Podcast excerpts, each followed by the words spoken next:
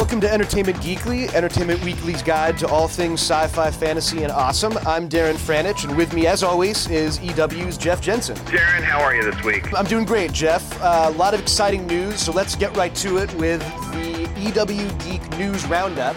Uh, just yesterday, we got our first look at the trailer for Call of Duty Black Ops 2, which I think is probably the 90th Call of Duty game in the last few years.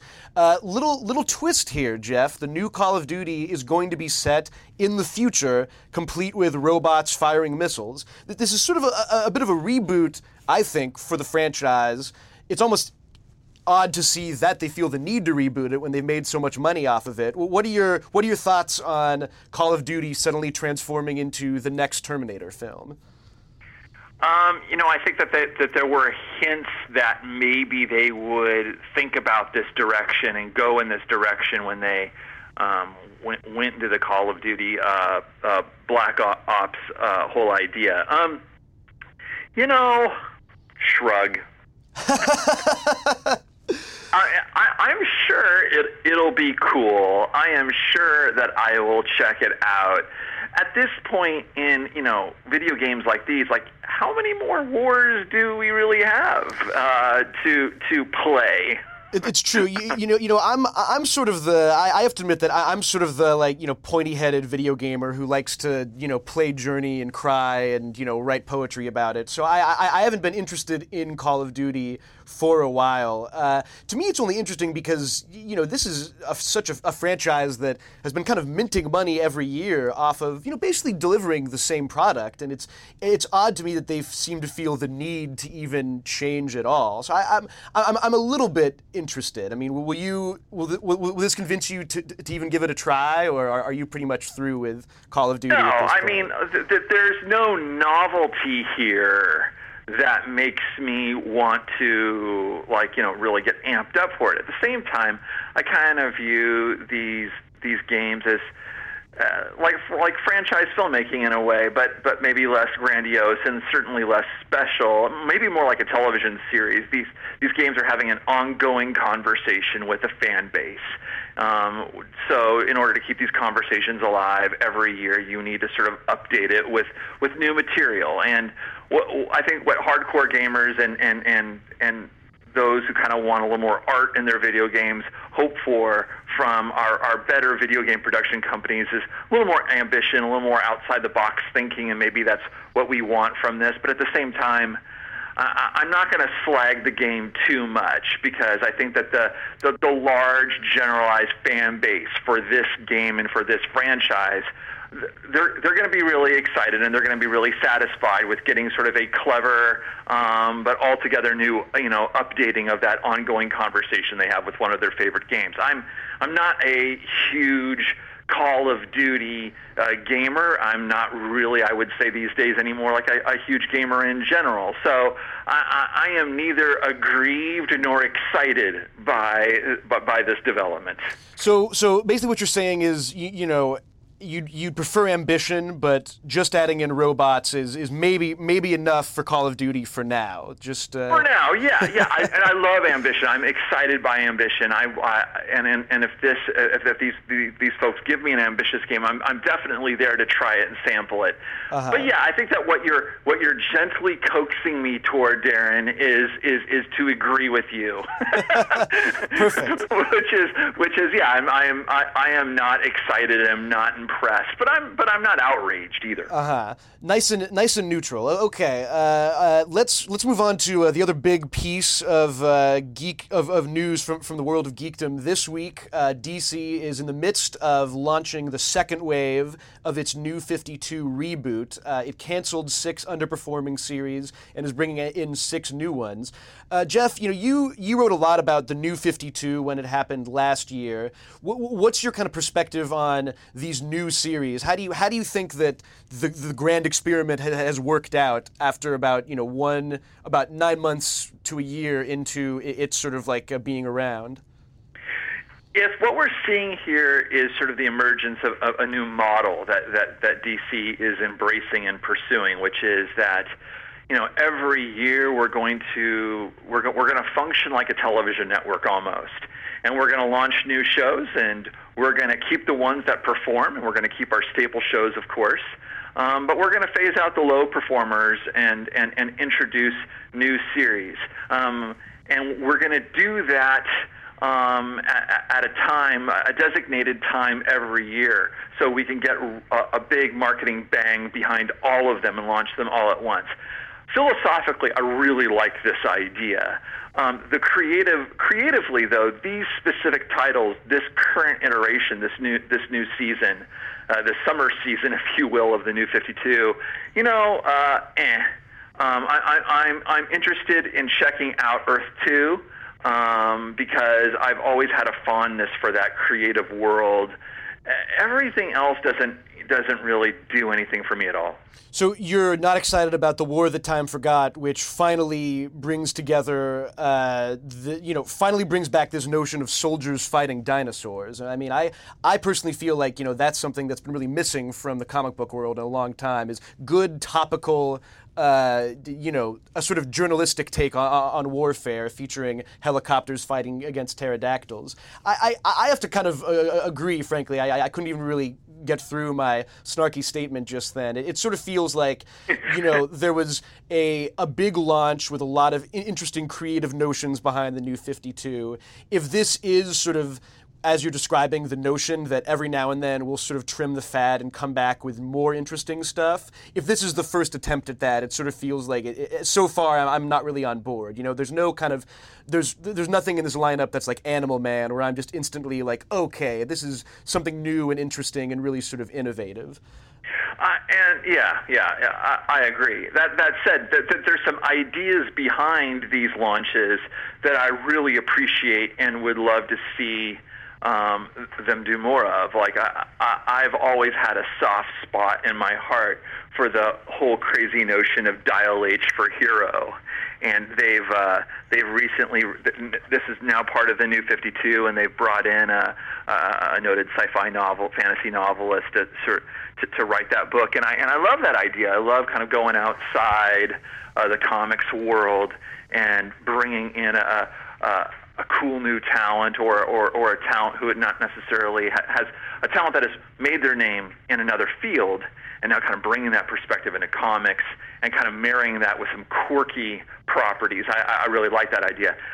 I, am not sure if I'm impressed with this specific result, but I love the idea behind it. Thanks, Jeff. And that concludes our weekly Geek News Roundup. Right, now, Jeff, obviously, uh, today sees the release of The Avengers. I, I think it's fair to say this is uh, one of the most anticipated uh, superhero movies ever. It, it, certainly has been, you know, on the horizon for a very long time.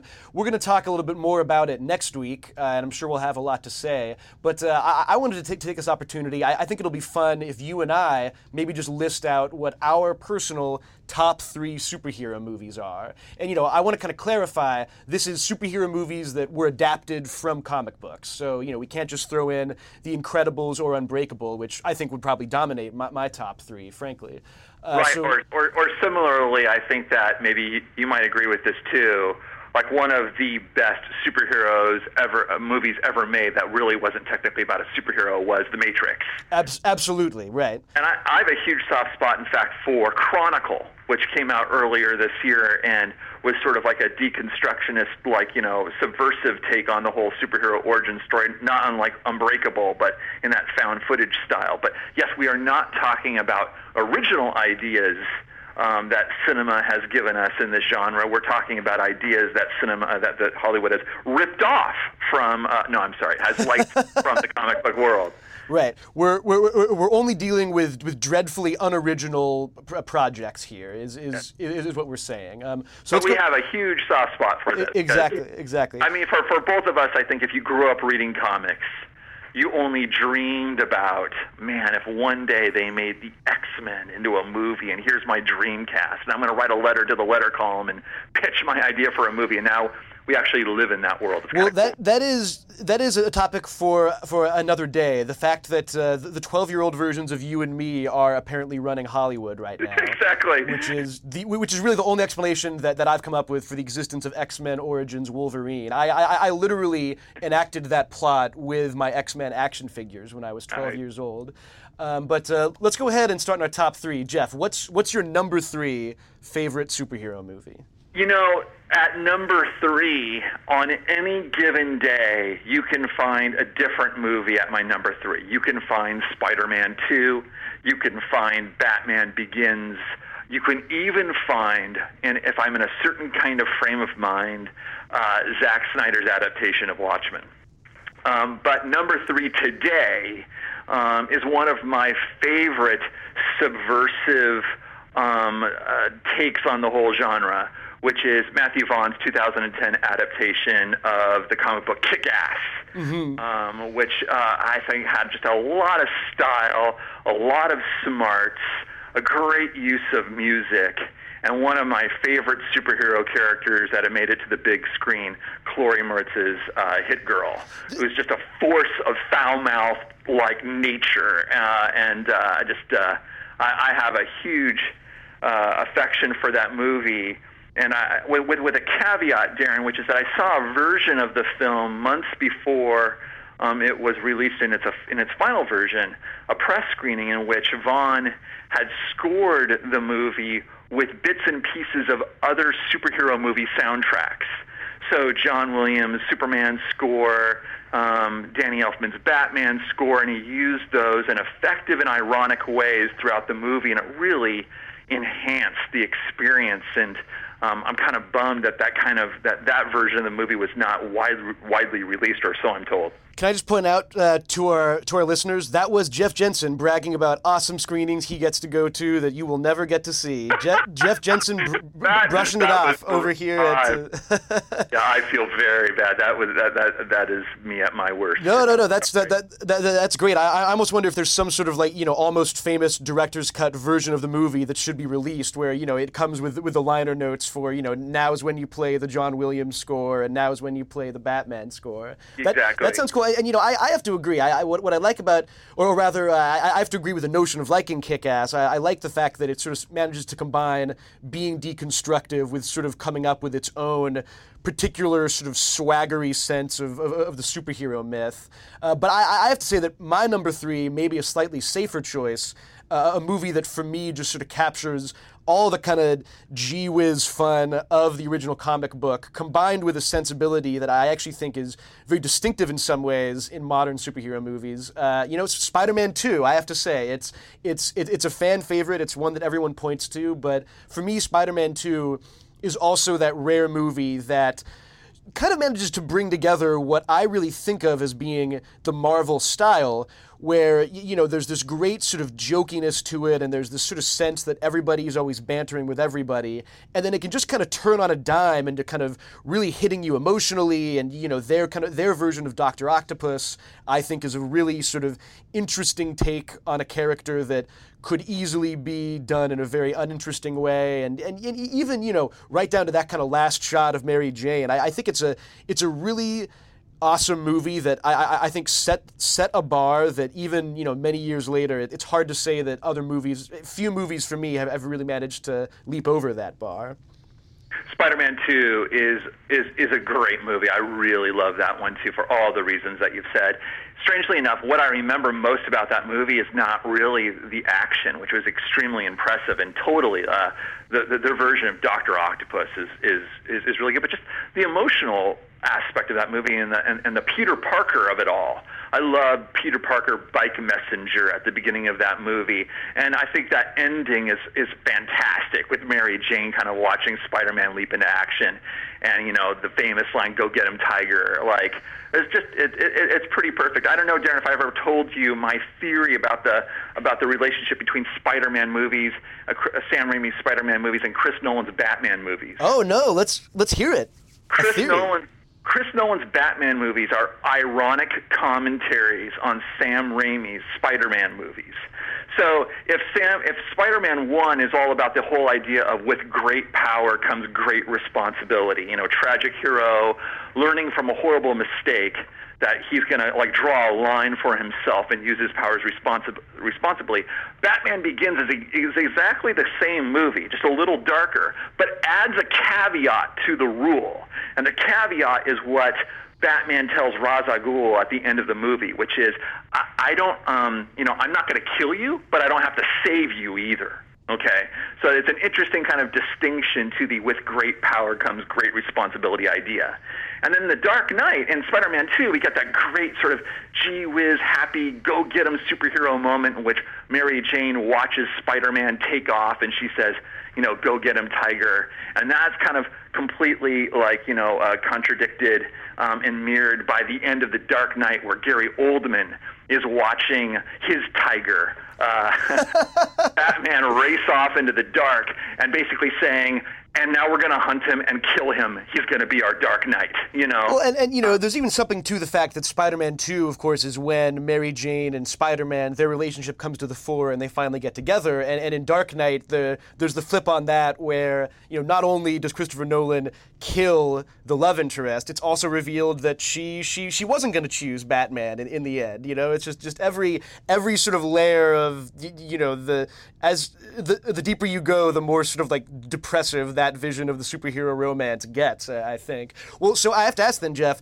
does this mean the Dark Knight Rises will feature an ironic version of the famous Spider-Man dance number? I mean, uh, what what can we you know will will Batman be you know doing a little like uh, nightclub lounge singing act at some point in the movie?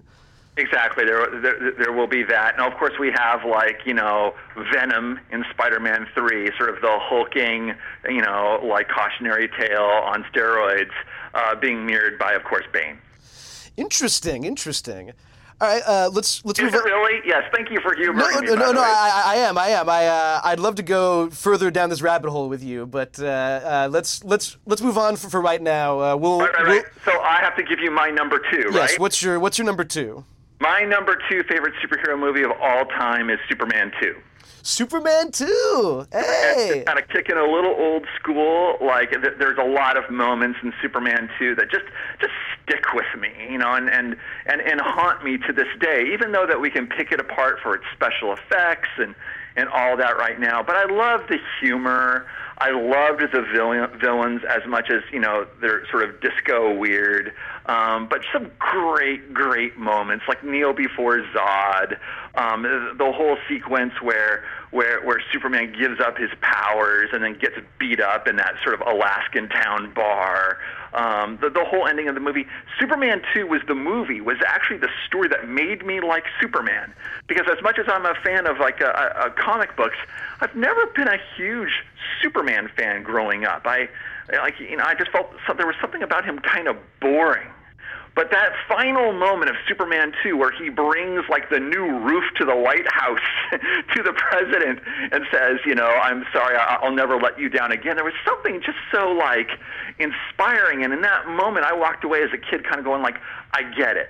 I understand why Superman is so aspirational and inspiring to so many people for decades. And I'm so I, I- I'm I, I'm very happy to hear that, that that's on your list. It's it's not on mine, but I, I do think that that is one of the sort of great and I, think in some ways sort of overlooked superhero movies. You know, that's a film that has sort of a strange reputation nowadays. You know, there's there's people who sort of look at the version released in theaters as you know just sort of like uh, a, a, a, a kind of miscarriage because there's all the backstory about how Richard Donner was working on his version. He was fired. Richard Lester came in. Richard Lester really had more of a comedic sensibility, and I- I think that part of the reason why I like the movie so much is that you know it, it, it is sort of a mess, and and it, it sort of has you know some of the melodrama and uh, uh, of the first Superman. Like I, th- I think that's where you kind of get the Kneel before Z- before Zod stuff. There's also just, I mean, for me, some moments that really make me laugh out loud. Like there's the whole thing where Zod is using his super breath on the citizens of Metropolis, and you know it's it, it's like a Keystone Cops movie, and everyone's turning end over end, and you know some guy comes out of an ice cream shop, and the ice cream blows onto another guy, and it's just I I mean something about the sort of almost accidental insanity of the movie, I, I think makes it in some ways age better even than some superhero movies that were made, you know, five, ten years ago. I I, I, I, I, I like how and I'm also glad that, you know, you pointed out that scene where Superman gets beat up. I, I think that is a very key part of Superman that you don't often see is this notion of, you know, here's a guy who you know, he, he's not really a great and noble person because he has powers. He would sort of be that way regardless. It's just that, you know, because he has powers, he gets to sort of, you know, sail off into the atmosphere every now and then. No, right. I, I I'm I, am i am especially glad to hear you say that movie because uh, my, my, number two is probably the most obvious pick possible. Uh, I, I, have to go with Christopher Nolan's The Dark Knight. Uh, I, there was there was a brief moment about a year ago when uh, I, I, watched Batman Begins and, and The Dark Knight back to back, and actually thought that I might have enjoyed the first movie a little bit more. But I, I just feel like something about what he did with The Dark Knight to simultaneously remove a lot of really all of the pageantry from the whole superhero genre. You know, make a movie that feels in some ways like it's in a slightly more realistic world, right down to the fact that Gotham feels like a character in the movie.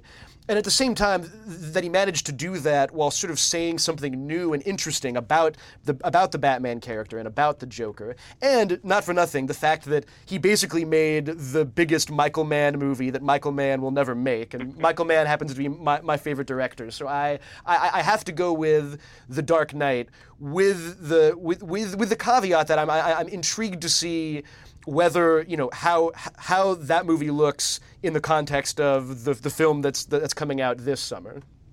Sure. You know, I, I not only uh, well, I, I do I disagree with your estimation of the significance of the Dark Knight because it should be higher. The Dark Knight is my number one choice on my on number my, one, uh, and uh, for all the reasons that you've said, and and this, which is I am not one of those comic book fanboys that needs validation from Hollywood. I don't need to see these superheroes on screen. As much as I told you at the beginning of our conversation that I used to be the kid that said, wouldn't this be cool if it was on screen? Yes, it is cool. But I don't need to to to to see them to to feel validated and more I kind of um, so I don't, I don't I don't come to superhero movies for for that reason, and nor do I expect superhero movies to give me any kind of definitive story or my favorite story involving those characters. All those my favorite stories are are in comic book form and always will be.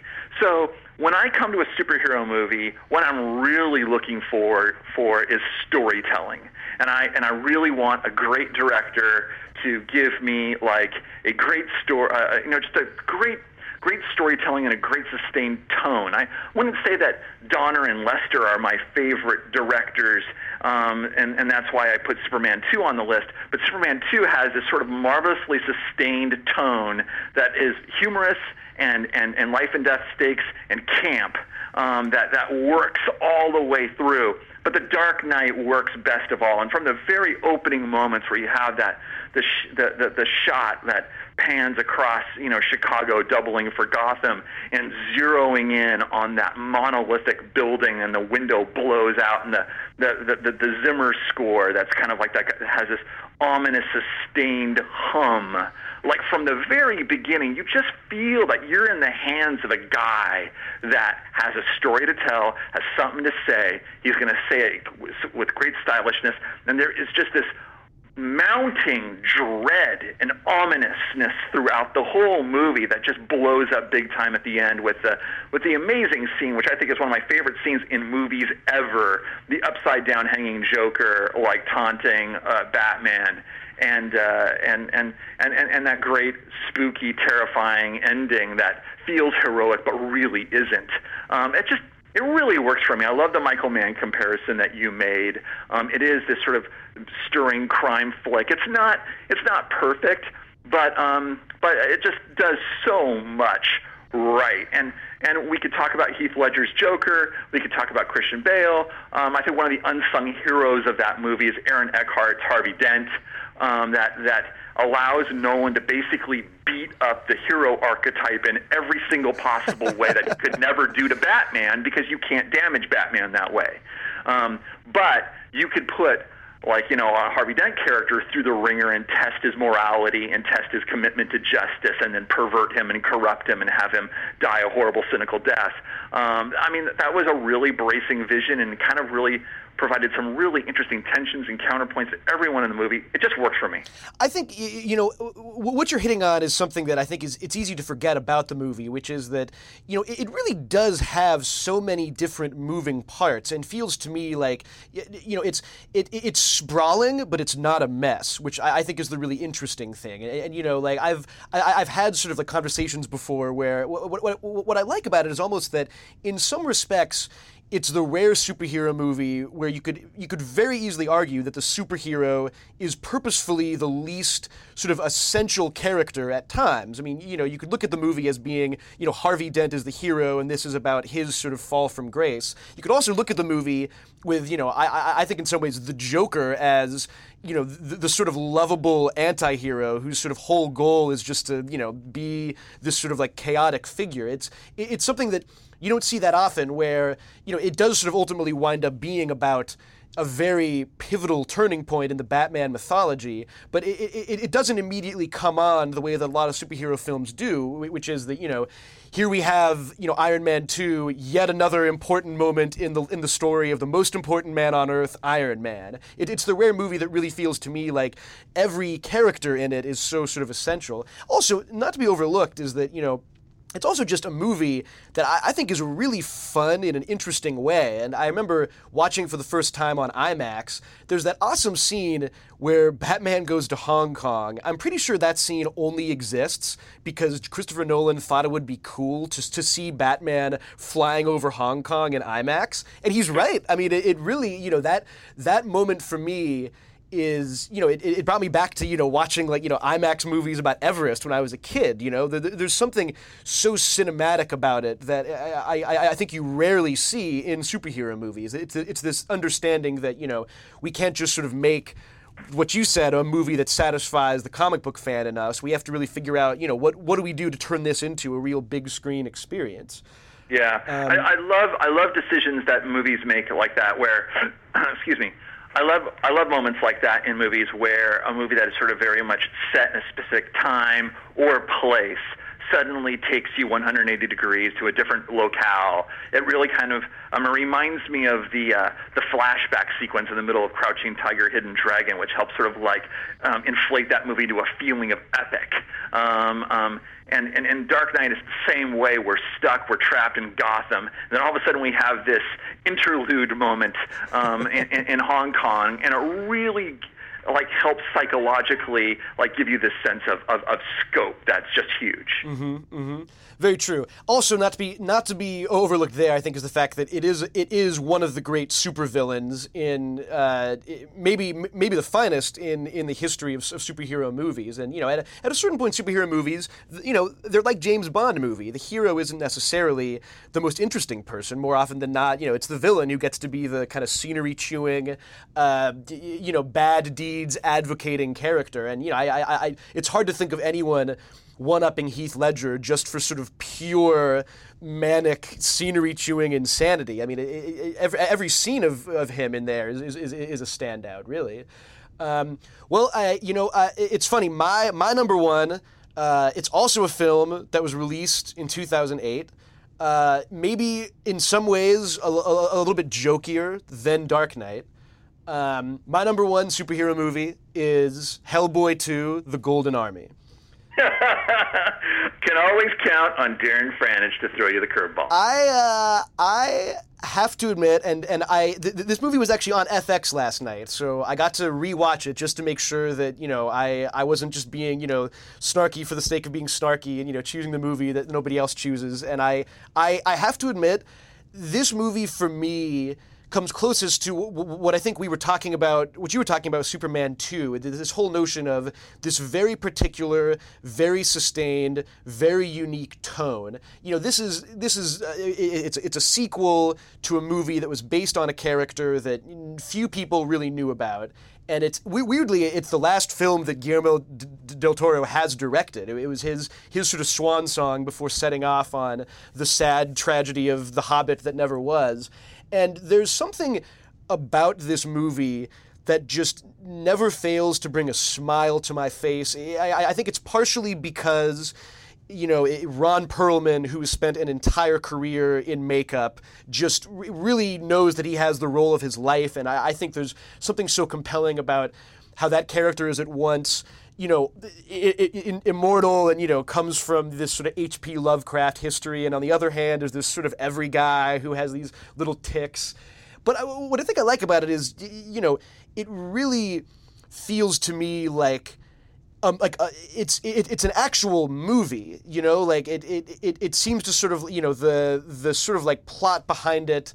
Uh, it, it, it, doesn't feel to me like it's necessarily leading you into the into the next movie in any way. It doesn't feel like you have to have seen the original Hellboy to understand it. It's just a movie about a bunch of really interesting characters who all kind of oddly have their own kind of fascinating plots along the way. And there's that great scene where Hellboy and the, and the Fishman are both singing about love and you know having a beer.